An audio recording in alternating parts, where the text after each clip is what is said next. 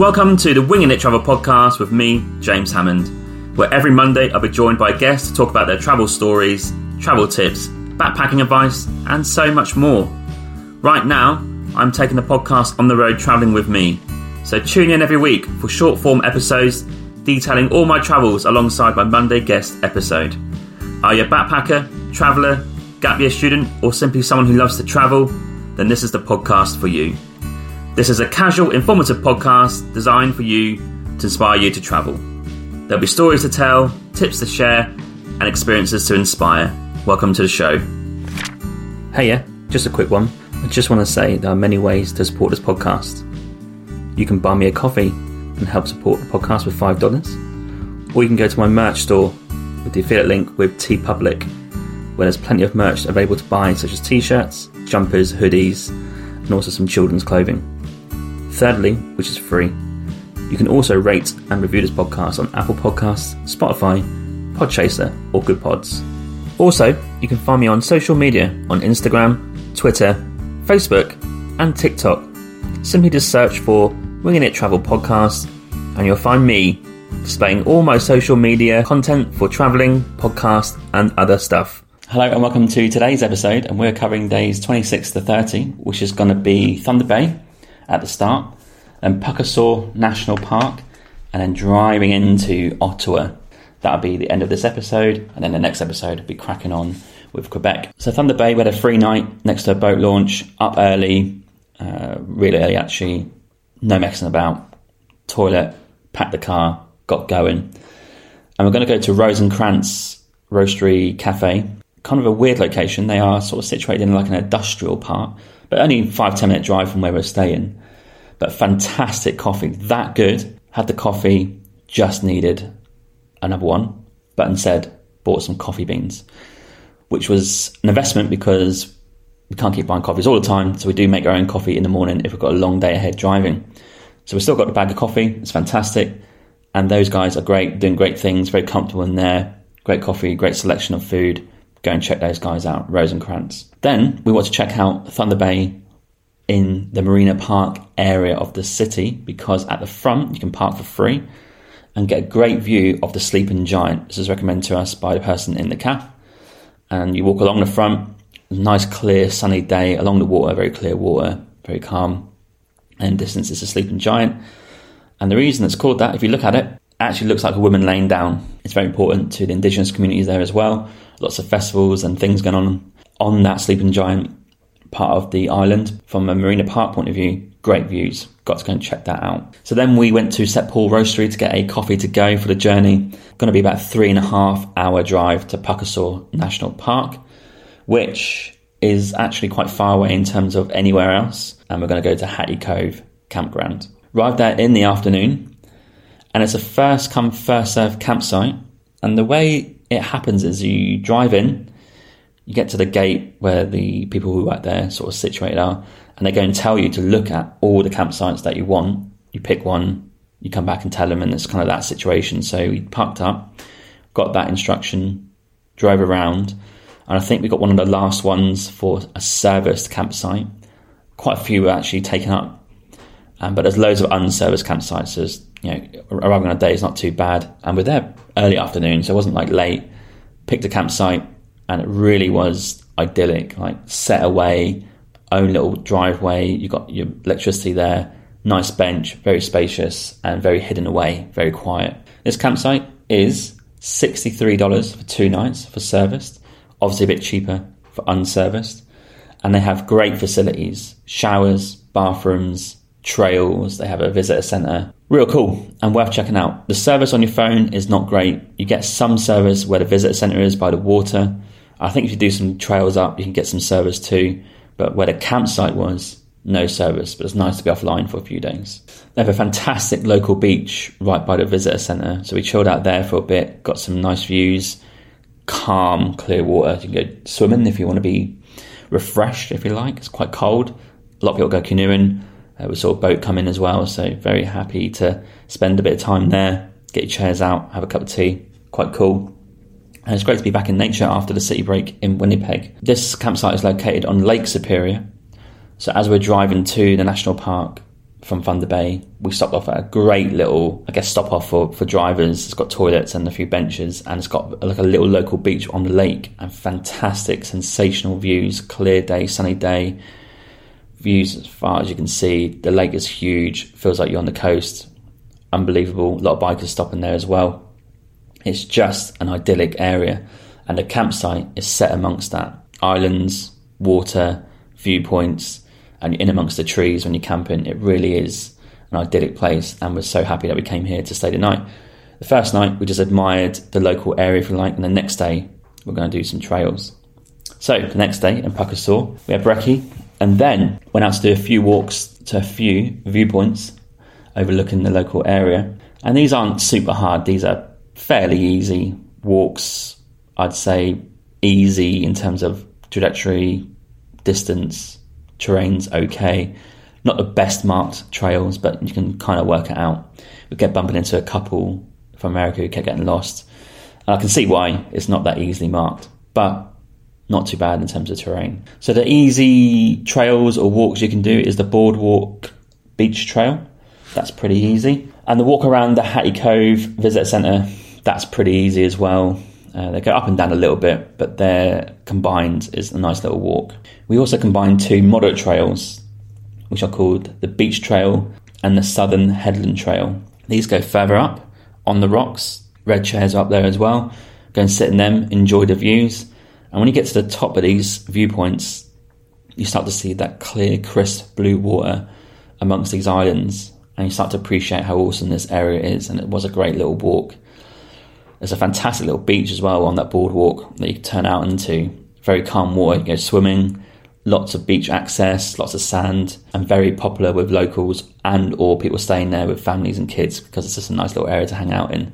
That's pretty cool too. So we smashed in a load of steps, great views, had a shower, had a nice chilled evening in nature amongst the trees at our campsite.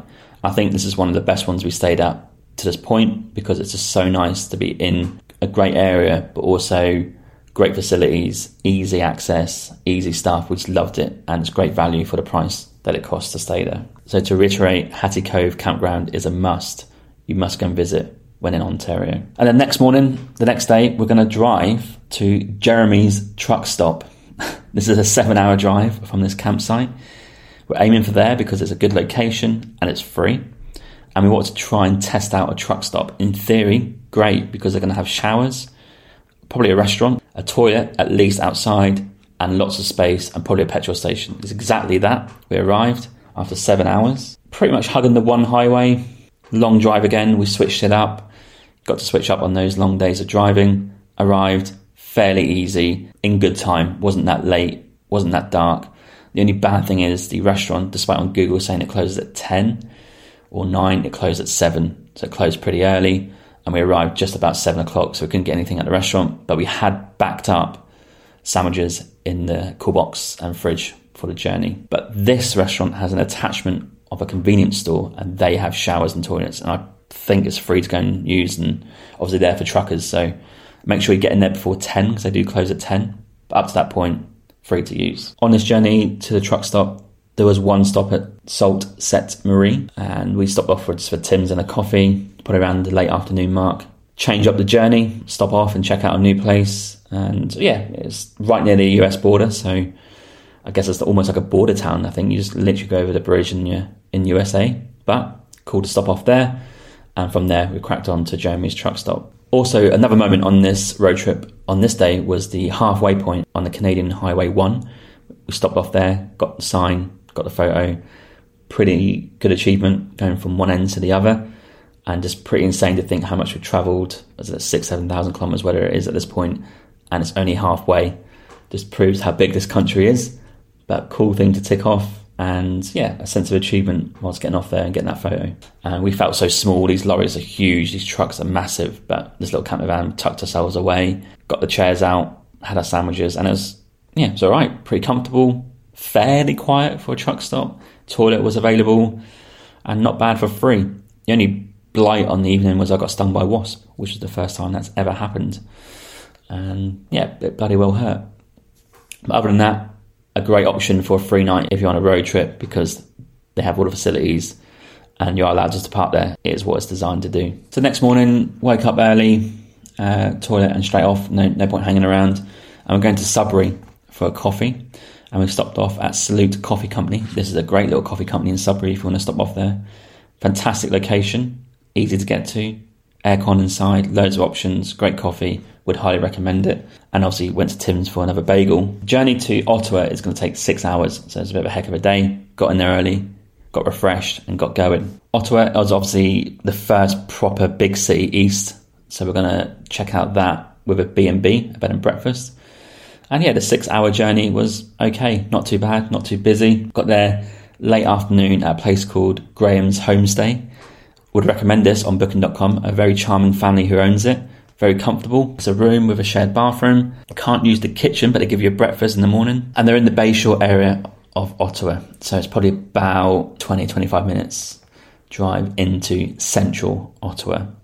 But with a car, decent price and decent location. There's some amenities nearby. There's a Walmart, IKEA, and stuff like that. And after a lot of driving, we just got back, had a Coke, got a takeaway in, chilled out, and just enjoyed the B&B. Next morning was a sightseeing day in Ottawa. Parked the car about a 20 minute walk, maybe 25 minute walk from downtown.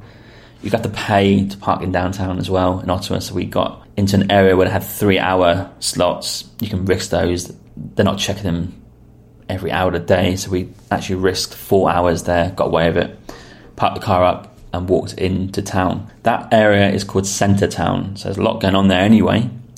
It's fairly close to right in downtown, and you can find uh, three hour spots there. So we wandered into town. It's a bit like going to London, really. It's Parliament Hill. They've got national museums there. They've got all these plaques describing how Canada became Canada and all the history behind it. And we went to ByWard Market. Yeah, ticked off a few sites ByWard Market, Majors Hill Park, stuff like that. And there's a nice little canal in Ottawa where you can just get into a park, walk down from Major Hill Park, and then just walk along the canal. And we actually did that on the way back to the car very nice feel, very touristy feel. It's like government tourists. Uh, very, I thought it was quite clean, and it's got this weird quirk where over the river is Quebec, so Ottawa is kind of halved. On the Ontario side is all the government stuff. Cross the river and you're straight into Quebec and French speaking and French signs and stuff like that. So it's quite quirky, and we'd see that on the next episode as we drive out of Ottawa. But Ottawa itself, very friendly, very nice. Enjoyed it. Lots going on, lots to see and do. We had a classic Beaver Tails dessert in Ottawa. That was a classic Canadian thing to do. Very sugary, very chocolatey. And we just wandered around town. Had to get back for an interview for Rick Gazarian's podcast episode, which was out a few weeks ago. Four hours was a lot in terms of fitting a lot of stuff in. We could have spent a bit more time, but that's a good start to Ottawa. And I did like the feel. Not sure if it's a place I'd move to to live and work, but I did enjoy the ambience of the place. Canal was nice buildings are nice, lots of amenities. It was very nice to go and check out. Walking back through Centre Town, that's, that's obviously an area to live in, lots going on, and really enjoyed that area too. Graham's homestay, the B&B, was just a real comfortable stay. They had a dog called Harry, lovely little dog, comes up to you, sits by your feet, brilliant. Breakfast, a lot of options, cereal, toast, uh, tea, coffee, all that sort of stuff as well. The owner is really nice, made sure we had a comfortable stay, was interested in our travels. Just a really nice vibe, and I would highly recommend it. So it's Graham's Homestay. Pop that in booking.com, you'll find it, and it's $229 for two nights. It comes with breakfast, so I don't think you get much cheaper than that. Hostels are impossible in Canada, so that is the next best option, I think, in Ottawa. So that sums up today's episode. So we're into the cities now. Ottawa is the start of that. Uh, nice mix this one national parks and cities off grid, on grid, touristy, non touristy, lots of nature, lots of city stuff. So, a nice eclectic episode there for different types of travel. And the next one, we'll be going into Quebec, which was a cool experience. And we're going to go into La Mauricie National Park, Quebec City, and then Montreal. But for today's episode, that is it. Thanks for tuning in, and I'll catch you next time. Hey, yeah, just a quick one. I just want to say there are many ways to support this podcast. You can buy me a coffee and help support the podcast with $5. Or you can go to my merch store with the affiliate link with TeePublic, where there's plenty of merch available to buy, such as t shirts, jumpers, hoodies, and also some children's clothing. Thirdly, which is free, you can also rate and review this podcast on Apple Podcasts, Spotify, Podchaser, or Good Pods. Also, you can find me on social media on Instagram, Twitter, Facebook, and TikTok. Simply just search for Winging It Travel Podcast, and you'll find me displaying all my social media content for travelling, podcast, and other stuff. Thank you.